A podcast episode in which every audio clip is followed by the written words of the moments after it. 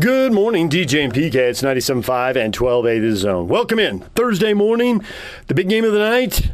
Great game for UVU, horrible game for BYU. UVU gets an upset win over number 12 BYU. So that's enormous for UVU. They improve to 7 1. They win in overtime, and they give BYU their first loss.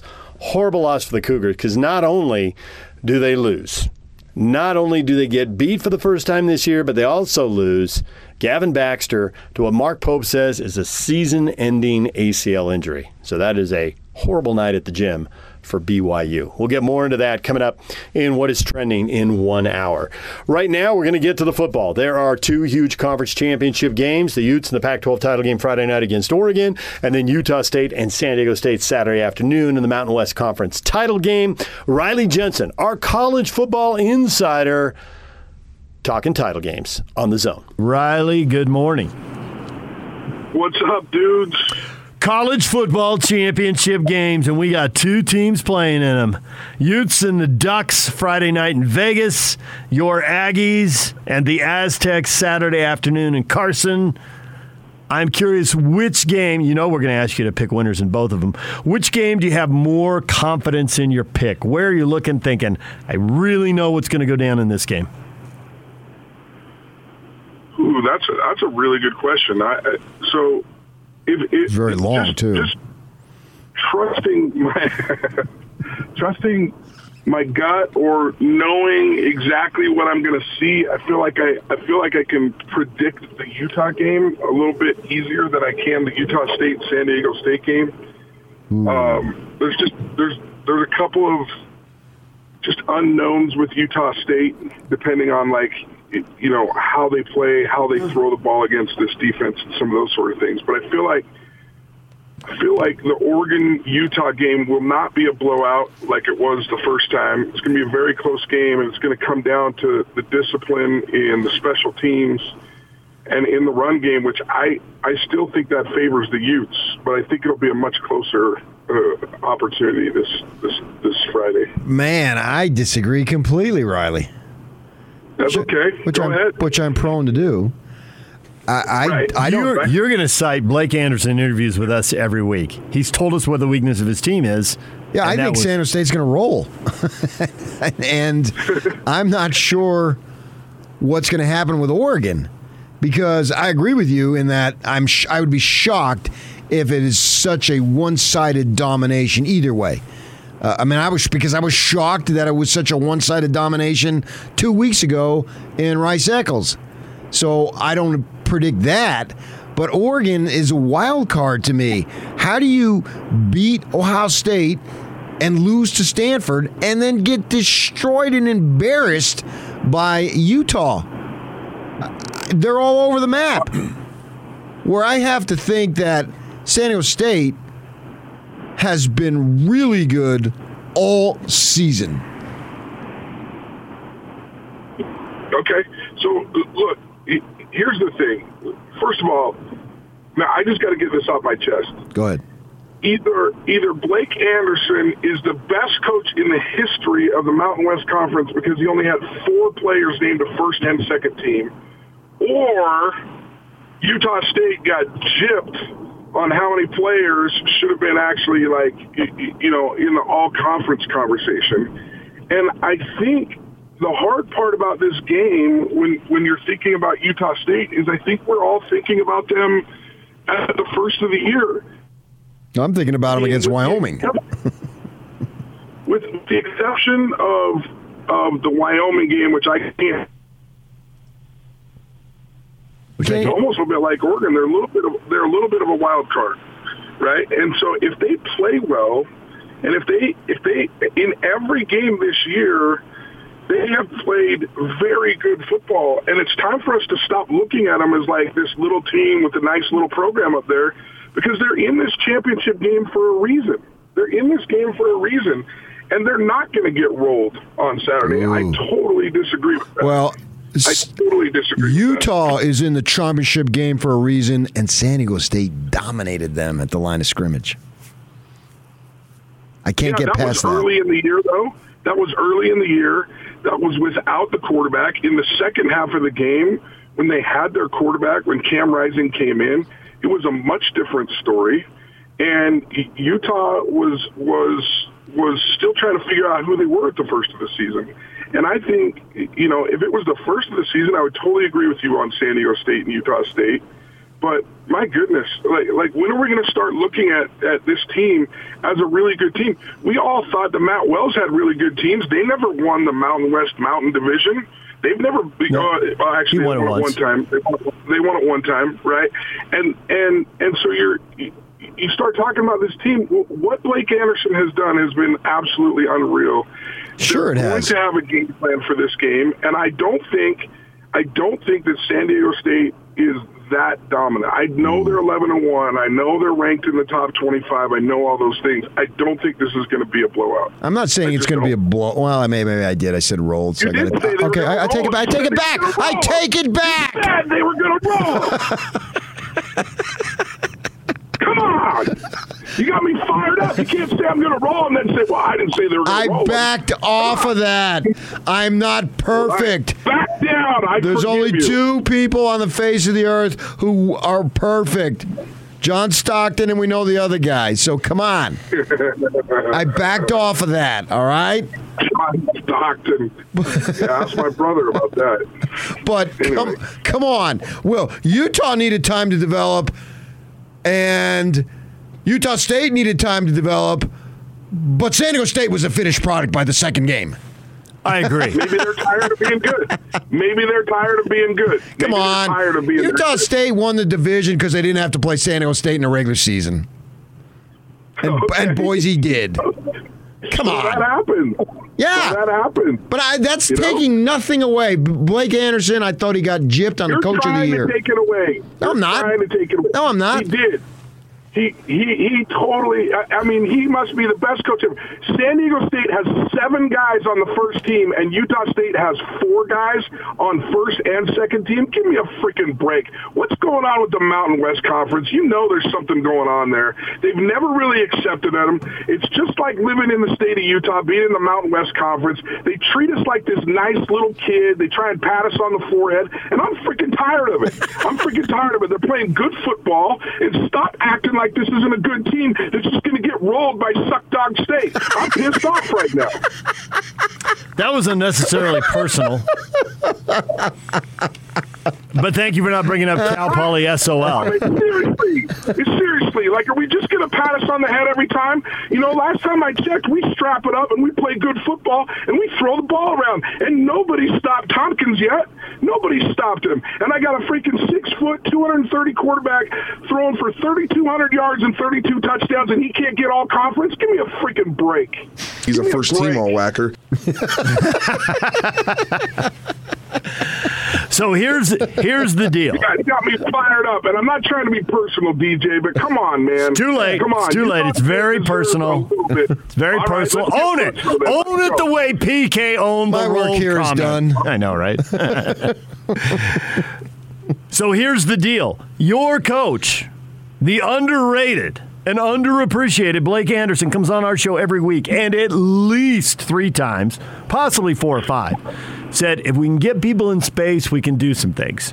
But paraphrasing, they do get pushed around. They're not big enough. Sometimes teams are just too physical for them. San Diego State has zero imagination on offense. They're going to hand off, then they're going to hand off, then they're going to hand off again. They're going to run, they're going to run, they're going to run, they're going to run some more. They're looking to push you around and bully you and impose their will upon you. And occasionally, Right. just to mix it up, to And remind people that the forward pass is legal, they will throw the ball. And then they'll go back to running it. So Blake Yeah. Anderson is worried about it's that playing Air Force. It's like a playing Air little, Force. uh, actually, a little bit. Actually, a little bit. And So get the- ahead of them. the they game- ahead of Air Force. They outscored Air Force. Right. They played really well against a team like that. Boise State was up by 13 and gave up 24 unanswered and lost. So even that might not work. But Fresno State beat the Aztecs by throwing for over 300 yards. You can throw the ball on the Aztecs, and perhaps the Aggie passing attack can match what San Diego State's going to do in the run game. But it's hard to believe San Diego State isn't going to run the ball. No, I, I, I listen. I didn't say I didn't say that San Diego State wasn't going to win, but I I really think Utah State will stand toe to toe with these guys. It's going to be a close game, and it'll be one of those games where at the end, either San Diego State scores a touchdown to go up 14, or Utah State comes through with like a three point win on a last second drive and wins this thing. But it's not going to be nearly. I mean, they're not going to get rolled. This is this team is good. They're not in this game because they're terrible. And you've let Blake Anderson week in and week out give you the big, biggest Lou Holtz impression, like we're not very good at this and we don't do that. And meanwhile, they're nine and three. They're nine and three. What are like they? Every single team is better than them, right? No, we never said that. You did. You Nobody, nobody believes New Mexico and New Mexico State and South Dakota State are better than Utah State. And So stop at that. And Vegas, thank you. There were some gimmies built into that schedule. Now, as far as Yeah, the but Utes, at the- as far as the beginning Utes, of the season, at the beginning of the season, you wouldn't have said that to me. You wouldn't have said that. No, okay, fine. I'll give you that. that- Those are good wait a minute. At the beginning of the season, I wouldn't have said Utah State is better than New Mexico State. I would too have said that. Okay, Okay, you so went New to Mexico one, State though. and South Dakota State. You UNLV. wouldn't said New Mexico. Okay, yeah, fine. You wouldn't have said But New you- Mexico or Why UNLV. not? I called one game last year. They won one game. They pushed New Mexico all over the field. New Mexico's terrible. You you wouldn't have said they would have won the division. Not- Absolutely not. Absolutely not. Not just. I not thought just six you, wins would have been a great year. I would have signed off Not on six and you, taken it. True. Not just you, but all of us thought like four wins would be about what we thought. Three wins would be like about what we thought. Yeah, now you're five or six. This is a good team. So, No, five or six. You just said would have been a good year. I'm talking about what we thought they would be compared to what they are now. They're much listen, better. We Yeah, much better, yeah. credit. They're a good team, and they're Yeah. going to play well this weekend. Okay, I'm still now the point San you Diego State. the point you brought up about the Utes, I think, is worth underlining here. That at the start of the year, that defensive line, which Kyle said, hey, they had an injury to an experienced guy. Actually, maybe they had more than one. I can't remember. But the point is, he had to play young guys who weren't ready for the level of physicality, and they got pushed around by BYU, and they did get pushed around by San Diego State, and the offensive line was still blowing assignments and letting guys run untouched and unimpeded into the backfield. But that was then. This is now.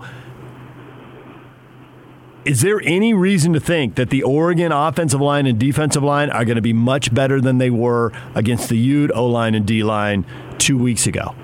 Not to the point that you're giving up, you know, punt punt returns and big plays, and you know it's going to be over at halftime. Nobody's saying that, but if the Ute offensive line is better and the defensive line is better, at some point they will take control of the game and they will win it. So, is there any reason to think the Utes are going to lose at the line of scrimmage on either side of the ball?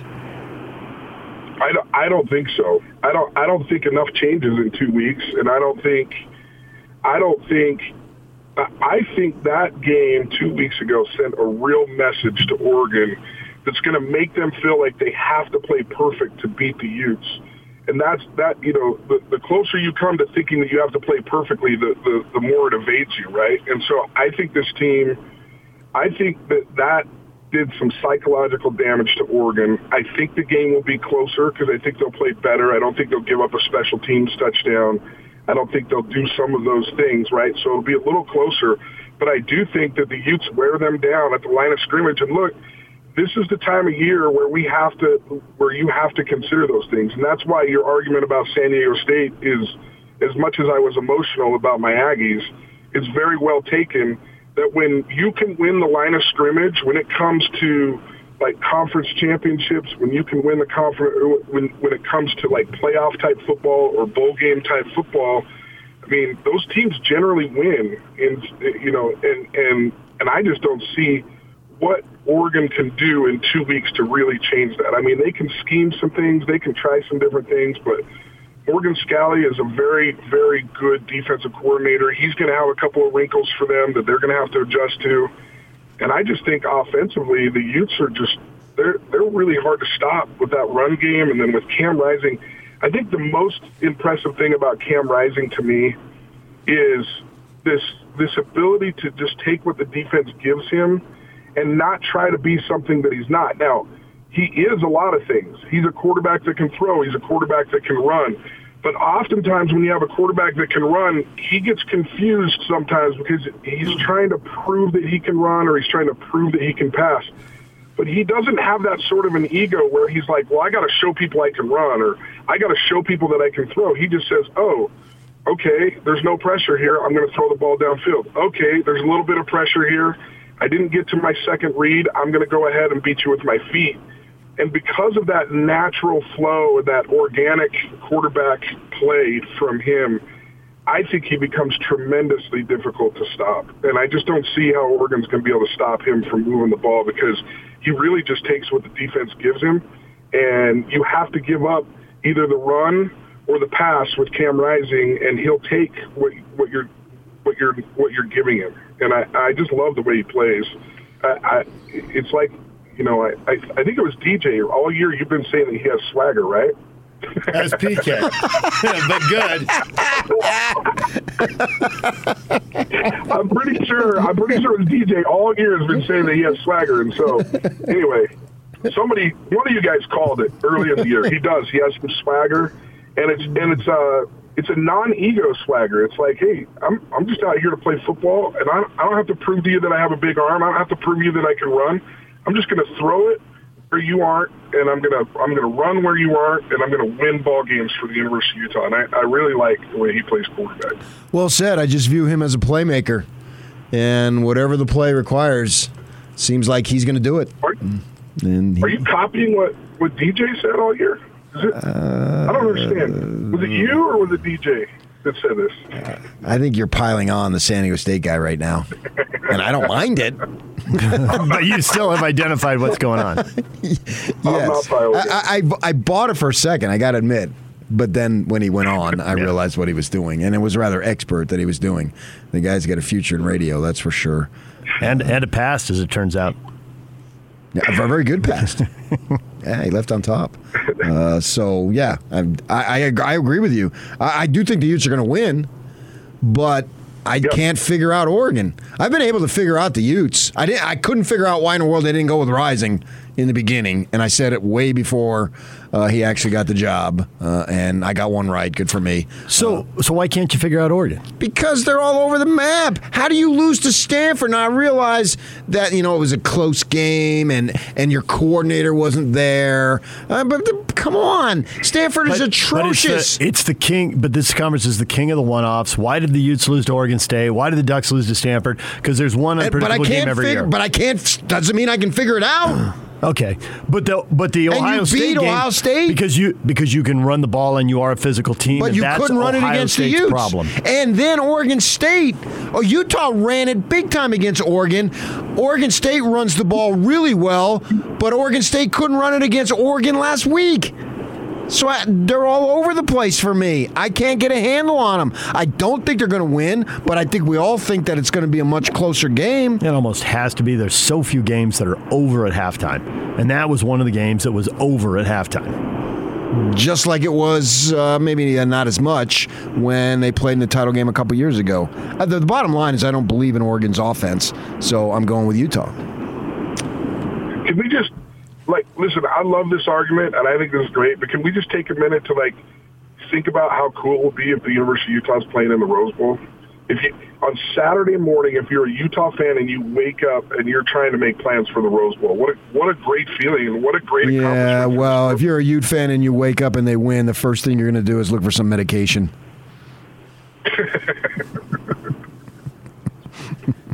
It's Vegas. If they win, there'll be some Ute fans barely going to bed when the sun goes comes up. it's a 24 hour town built for a 24 hour celebration. Oh, I'm going to go nuts. Just, Again. Maybe they'll just stay up all night and then yeah. buy their tickets. The amount of ginger ale that I'm going to inhale. Oh. I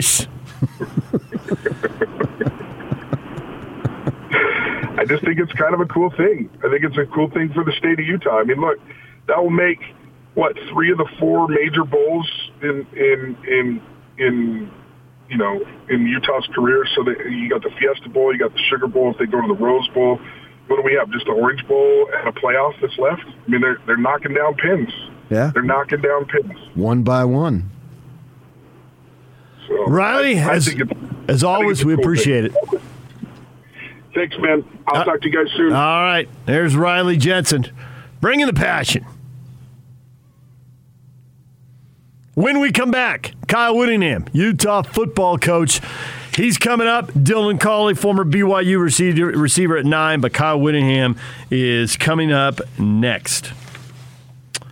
Join Unrivaled with Alex Kirry and Scott Mitchell Friday from 3 to 6 p.m. at the Hot Tub Factory Outlet Holiday Sale in Draper next to Cowabunga Bay. 12101 Factory Outlet Drive. That's 121st South Factory Outlet Drive. DJ and PK, it's 97.5 at 1280 The Zone. There's Riley Jensen. Coming up next, Utah football coach Kyle Whittingham. Stay with us. DJ and PK, it's 97.5 and 1280 The Zone. We are joined now by the head coach of the Utes, Kyle Whittingham, headed back to the conference title game for the third time in four years. Kyle, good morning. Good morning, guys. How you doing? Doing well. You know, the first time I think congratulations would be in order because you're achieving something new and it's accomplishment, it's hard work, and you get there. But I'm wondering if you even want that the third time or the real prizes in front of you. Does it feel different the third time? Well, first of all, I'm proud of our guys for being able to uh, win the South, which is obviously the first step uh, to getting to that championship game. And without that, you you know you can't do it. So, so uh, I thought our guys did a great job this year of, of uh, fighting through uh, a lot of tough situations, and uh, you know we're we're there for the third time, as you mentioned, and and uh, we fell short the first two, and you know our goal from the onset this season has been to, was to win the Pac-12 title, and so now we've got an opportunity to do that, and so. Uh, uh, you know, we're, we're excited to be there, but the uh, you know we have unfinished business right now, and so our our objective obviously is to try to go get that trophy. Like what you said on Monday when you said that uh, you know made a bunch of plays in the first game a couple weeks back, and none of them mean squat going into this game, and obviously they don't. And we all expect Oregon to put on a better effort because clearly you guys just totally dominated them. I- am wondering, as you scout somebody in the regular season, you've got a whole body of work that you look for up until that point. Now, as you scout them again, what goes into it as far as what you're looking for? One of the things that impressed me the most was their run defense against Oregon State, which has a great running attack because they basically shut it down. How do you scout them the second time? Yeah, well, first of all, there's not a lot of a change. Obviously, they've had, uh, you know, we put uh, our game and the Oregon State game into the uh, breakdown, whereas, you know, prior to that, we didn't. Uh, you know, we just did the previous games of the season. So, so there's not a lot of uh, change, and there won't be a lot of change on our part. I mean, you know, at this point in the year, you are uh, the team that you've been all season long, and and uh, at this point, it's more of a, a subtle chess match, I guess you could say. You know, based on what we did in the first game, but based on what they did in the in the first game, uh, what what modifications, what what tweaks, what minor changes are you going to make? Uh, you know, based on the scheme you used the first time around, and so that's really the the key is just to have subtle changes, but uh, the nuts and bolts and the basic schematics uh, don't change much because you know that's just uh, a compilation of what you studied for uh, what eight nine game season, and so. Uh, but there will be changes, and and uh, you know we'll see who's able to uh, you know make those changes uh, the best. We've seen it out of your team this year. We've seen it out of other teams this year and, and in previous seasons where a team isn't good at something and then they, they, they figure it out and they get it. And going forward, it's just different. So I'm wondering, did Oregon figure something out in their passing game because they threw the ball a lot better against Oregon State, or is that a one-off? The other team makes mistakes, you recognize them and capitalize on them, but it doesn't mean anything down the road. Quarterback Anthony Brown had a terrific game against Oregon State. There's no doubt about it. He was 23 of 28, which is you know over 80 percent. He had a bunch of yards. I think it was 275 yards, uh, a couple touchdowns, no interceptions. But but he's been good all year long. I mean, you look at his completion percentage all year long, and it's near 65 percent. Uh, 15 to four touchdown to interception ratio. Uh, so he's he's done a nice job for him. He he wasn't as sharp the night we played him, and a lot of that's due to you know Coach Scalley's schemes and and the disguises we used and things that we did to try to disrupt things. But but uh, they're a good football team, and and uh, statistically, there's a lot of similarities offensively between the two teams. You know, our numbers are very similar as far as points per game, yards per game. Uh, you know, both rush and throw, and so there's a lot of uh, common ground there. But uh, you know, they just uh, happen to play exceptionally well against Oregon State, and and uh, you know that's what got them into this game. One of the things that really, really impresses me with Cam Rising, he's got a ton of poise and composure, and you're big on third down conversions, get off the field, stay on the field, whichever side of the ball that you're uh, on, is his ability, like third and medium, third and long, where it looks like it's a passing play. He's back there somehow he scrambles. He's not Mike Vick, Steve Young, but it's like first down almost all the time. He did it early in the Oregon game, might have been on the first drive twice to extend drives that end up in touchdowns. I've really been impressed with his ability to pick up that first down. As a coaching staff, how do you and Andy teach that? First of all, uh, the majority of it's just instinct and, and overall athletic ability. And and Cam, I can tell you right now, is a lot faster than uh, than what people think. And and uh, he's a guy. You, know, you saw him outrun the uh, the Thibodeaux kid on the on the scramble you were talking about early in the game, and and he's done that all year long for us as far as moving the change in, in critical situations and and uh, making big first downs for us and, and getting out of jams. And and that's really what you you know a quarterback that can do that is invaluable. And that's you know you don't have to have a, tr- a true dual threat quarterback, but if you got a guy that can extend the play and and, get, and has great pocket presence and can get himself out of out of uh, situations and avoid sacks and turn those what would be a sack into a, a first down. I mean that that can make all the difference in the world in the game. And Cam's done that for us all season long, as you mentioned, and that that's something that uh, is just in his skill set and when something that makes him a, an outstanding quarterback. Nick Ford had a hilarious bite earlier this year where he told us that when he first saw Cam run, he didn't realize how how fast he was. What he realized was that he ran funny. And Nick said it much, much more entertaining than I just did, but it's hilarious the way he said it. And I'm curious, you know, there's some guys you just see them and, and they look fast. But there are other guys who are fast, and I've actually heard other players say, "I'm as fast as I need to be." That guy's not catching me. How do you how do you judge that on film or in person and know you're getting that? Or how often are you surprised when you realize, "Wow, we wanted him and we recruited him, and we still didn't know what we had"? Yeah, well, first of all, there is a, oftentimes a difference between game speed and, and what a kid runs a 40-yard dash in. Some some guys just play faster than their 40-yard time, and that's that's a common, you know, whatever position you play.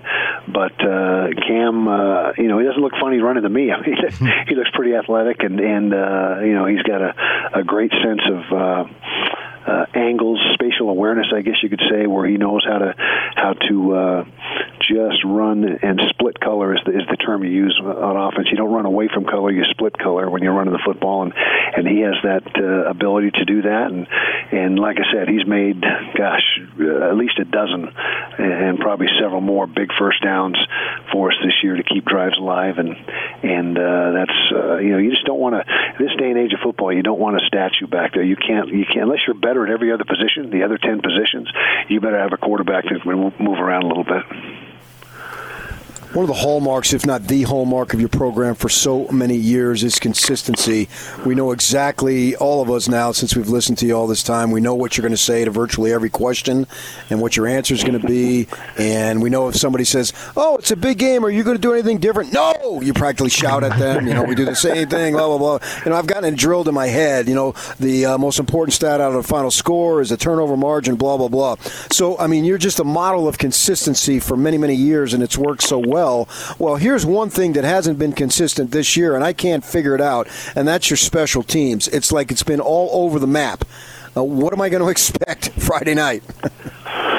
Yeah, you're well. You're exactly right. You're 100 percent right. We've had uh, some major breakdowns in special teams, and really with our coverage units. You know, it's been the kickoff coverage and the punt coverage. Uh, punt return has been rock solid all year long. In fact, I believe Britt has more yards amassed in the punt return game than anybody in the country. And uh, kickoff return, when we have uh, got returns underway, they've been pretty decent. Now, in kickoff return, with the rule being that you get the ball at the 25, it's really your starting position after kickoff that uh, that really matters matters, not uh, not your kickoff return average. And so our starting position after uh, you know when when teams kick off to us is pretty good. It's it's uh, you know it's in the upper half of the of the uh, nation, and then uh, you look at the coverage units, and they've been uh, just abysmal. I mean, we've allow- allowed three uh, kickoff returns for touchdowns, which is, uh, you know, I, I I don't think that's ever happened to us here, and then uh, three block punts, and so we've certainly had our struggles. Um, you know, we've worked hard at it, and, and I think our kickoff return or our kickoff coverage unit was making good progress since the uh, you know since we gave up the the early touchdowns. It had gotten better each week until last week when we uh, let that one out the gate, and that one was actually covered pretty darn good. We had three guys that had a chance to tackle the guy. We just missed them all, missed the tackles, and and uh, he went the distance. And then punt, uh, you know, we haven't punted a lot this year, which is a positive. We had we've probably punted less this year than we have in you know uh, many previous years, but but uh, we had some breakdowns in protection early on, and, and we weren't quite as quick getting the ball out as we needed to, and so we've uh, we've worked hard at that as well. But but you're right, you know, there really is, uh, you know, special teams has been a very inconsistent part of our game, and and where it's usually uh, a strength of ours, just hasn't been the case this year. Well, Coach, we appreciate the time this morning. Thanks for talking a little football, and good luck in the Pac 12 title game. Obviously, we will all be watching. Okay, guys, thank you, appreciate it. There's Ute head coach Kyle Whittingham. When we come back, former BYU wide receiver Dylan Collie makes his picks for the Pac 12 title game and the Mountain West Conference title game. And where should BYU go bowling? We'll talk with Dylan Collie next. DJ PK, it's 97.5 at 1280 The Zone. Time to welcome in Dylan Collie, former BYU wide receiver. He joins us on the Smart Rain guest line. Best of State Award winner Smart Rain has an incredible Black Friday offer running for the entire month of November. Smart Rain is giving free controllers along with a free Apple iPad to commercial properties who sign up with a paid cellular hosting subscription. Please visit smartrain.net or call 877 346 3333. Dylan, good morning. Good morning. How are we doing? Doing well. I want you to pick both the Pac 12 and the Mountain West Conference title games because obviously the Utes and the Aggies, and there's a lot of local interest in those. And I know the Collies are football junkies, so you're following all football all the time. And I will let you go ahead and pick the one that you find the easiest to pick because you're the most confident in the choice to win the game. Who would that be? Um, I would probably say Utah State in terms of just confidence, flat out. Right, which game can I pick and say this is the one I feel best about? Um, definitely the Utah State game, but on the side of that, right? Uh, I mean, if we look back at Cam Rising's first game as a starter for the Utah Utes, uh, I believe I had said that you know the University of Utah was in a great position to run the table and win out, uh, and they've done that thus far. I would not mind being right again, and uh, them winning out and winning the Pac-12. Yeah, uh, I, I I can see that as far as that goes. Uh, I, the, the thing I'm a little bit nervous for Utah because I don't know that they could play better, and I know that Oregon can play a lot better. Obviously, the thing that would uh, concern me from the Oregon perspective is do I need Utah to repeat that performance in order to beat the Ducks? And my answer is I probably don't. I don't think they need to be that good. So I'm sort of on that plane of thinking that the Utes won't match it, but they probably don't need to match it. But somehow, if Oregon can summon its best game of the season, I think they would have a shot too. Yeah, absolutely. I think one of the big things that you know comes into play right in this game is where this game used to be uh, in an environment right in California where there weren't many fans that ever came uh, and an outdoor venue right uh, nice and this game you're playing indoors against an extremely fast team. Like the Oregon Ducks and, and like you're saying right very difficult to sit here and say that Oregon's going to come out and play as poorly as they did last time. So um, I think that's where the lack of confidence is, and the flat out saying that I think the Utes are going to win is is you know those types of uh, circumstances. But the team that dominates the line of scrimmage usually wins the game, so you figure the Utes are going to dominate the line of scrimmage. Maybe not as thoroughly and completely as they did the first time, but still plenty enough to win the game. Yeah, yeah, absolutely. So, can uh, Utah State throw the ball on San Diego State the way the Utes did when they switched quarterbacks and the way Fresno did when they threw for 300 yards and gave the Aztecs their only loss? Or the Aztecs run the ball, dominate the line of scrimmage so they win the game? I think that Utah State's ability to play over the top, right, in a game like a championship environment, um, where Utah State or San Diego State, San Diego State has obviously an extremely disciplined defense, but they do show a lot of holes consistently, especially when it comes to special teams, right? Um, especially when it comes to the kind of lack of speed around the perimeter. Whereas because of, you know, Anderson's offense, you're seeing a lot of speed and a lot of gaps on the outside. Uh, where the, that box that's normally so important to San Diego State really doesn't uh, doesn't become it's a, it's a non-factor. So you were on that BYU team. Was it the second one that went seven and six when you were a senior? Uh, I yes. Yeah. So yeah, yeah. Yeah. So I'm wondering, did you have any inclination of what was about to happen the next two years? Years. Uh, yes, I, I believe in the last four games of the season, my senior year, we saw a huge shift in the way, um, in the way that the assistants, you know, were made up, and the way that they played a role in the offense.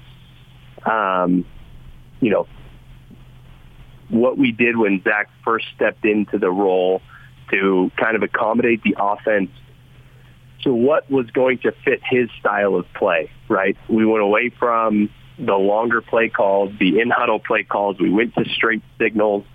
Um, and, you know, there was just a much, much faster uh, offense being played.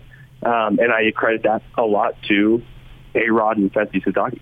Yeah. Um, and so you can kind of see the culture changing in that way.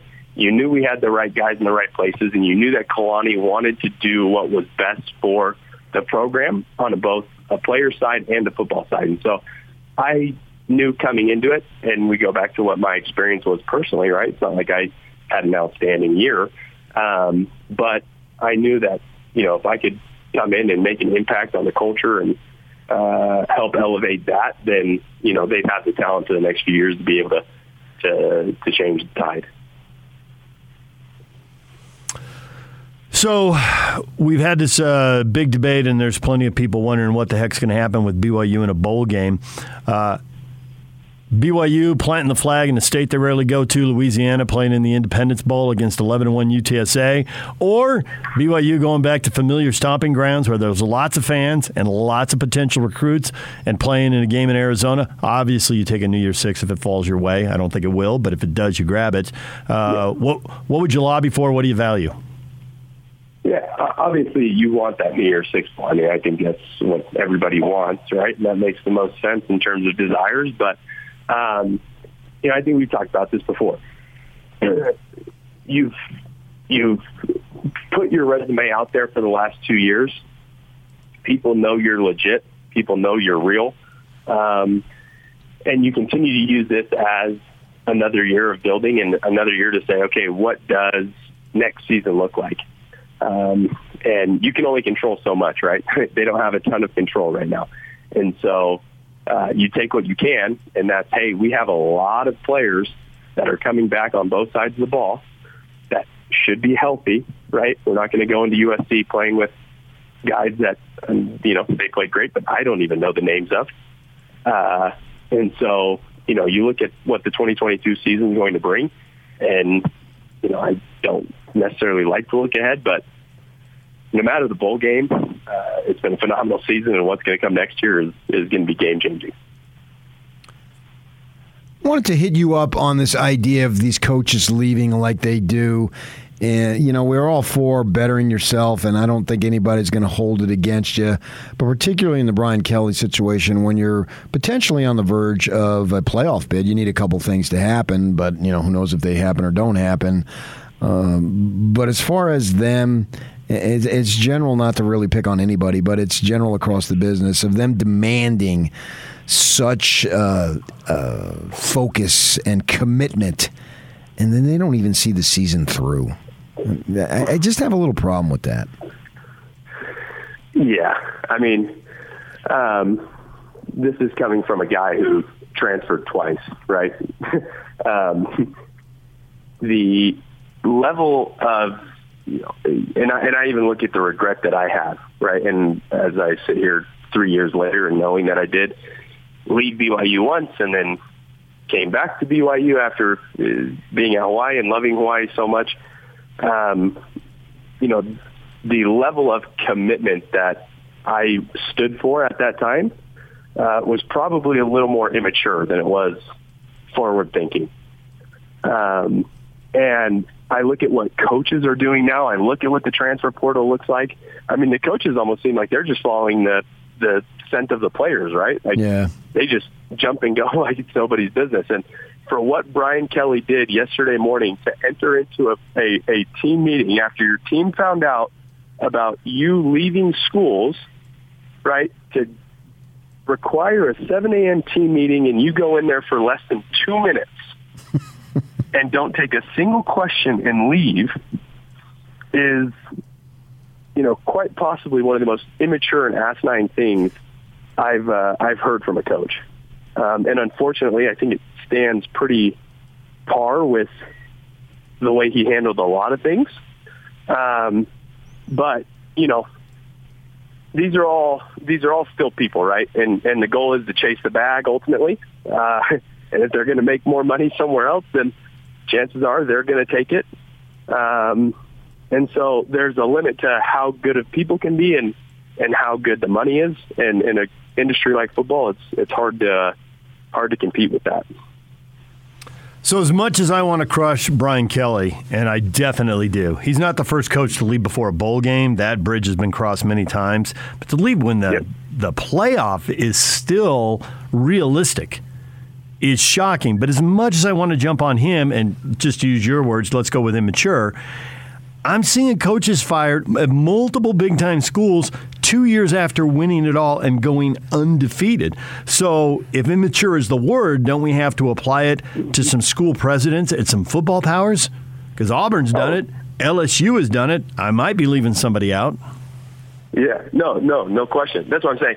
As an industry like football, right, where I think, you know, uh, across the board, understanding the circumstances and understanding what football has writing on it to each and every school, right?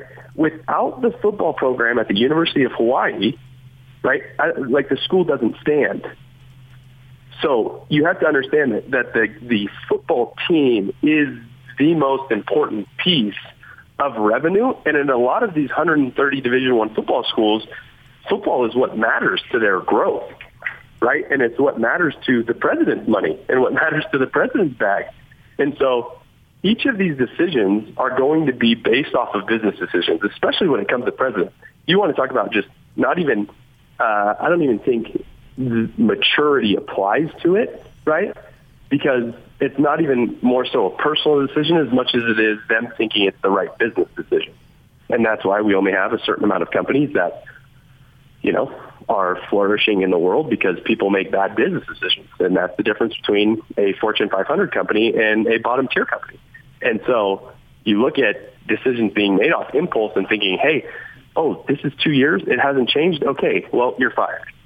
You know, people need time. Coaches need time to come and implement their recruits and their and their culture and and help develop uh, environments that are winning environments. And yeah, sometimes coaches maybe just don't have that ability as head coaches, but ultimately, what you're looking at in those types of rash decisions is bad business decisions.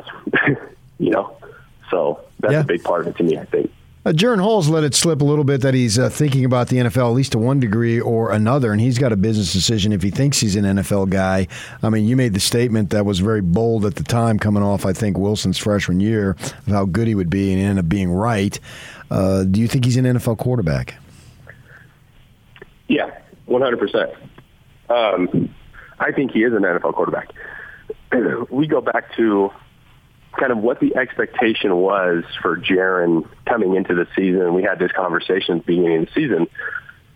It wasn't that, hey, Jaren's going to come in and be the same guy that Zach Wilson was, right? Jaron has a very similar potential to what Zach has.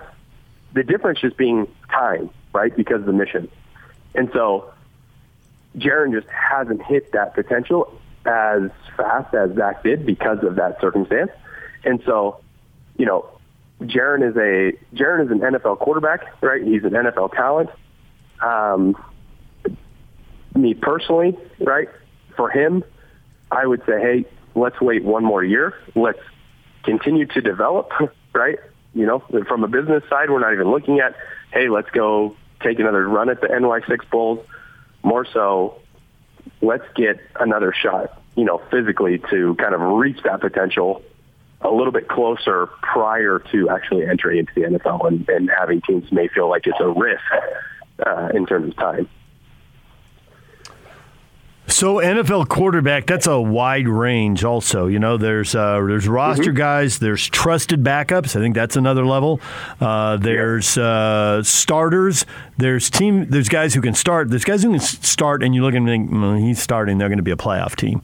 And then there's the guys who just are perennial Super Bowl contenders and probably Hall of Famers. So there's all those levels. Is it too early to project him into any one of those levels? Because we've seen BYU quarterbacks go to each one of those levels over time. Absolutely. I think it is too early. If I had to put a stamp on it, and what I would be perfectly happy with, right, is if you're able to bring Jaren Hall into your program and have him be a, you know, not even a franchise guy, right? But if you have Jaren Hall in your program, your football team is going to be better for it culturally, right? The work ethic.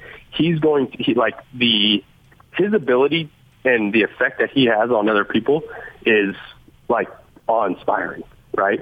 And so, you know, if he collects a check and collects a bag for six, seven years, uh, and maybe you know is more of just, hey, I'm here to get better and I'm making this team better.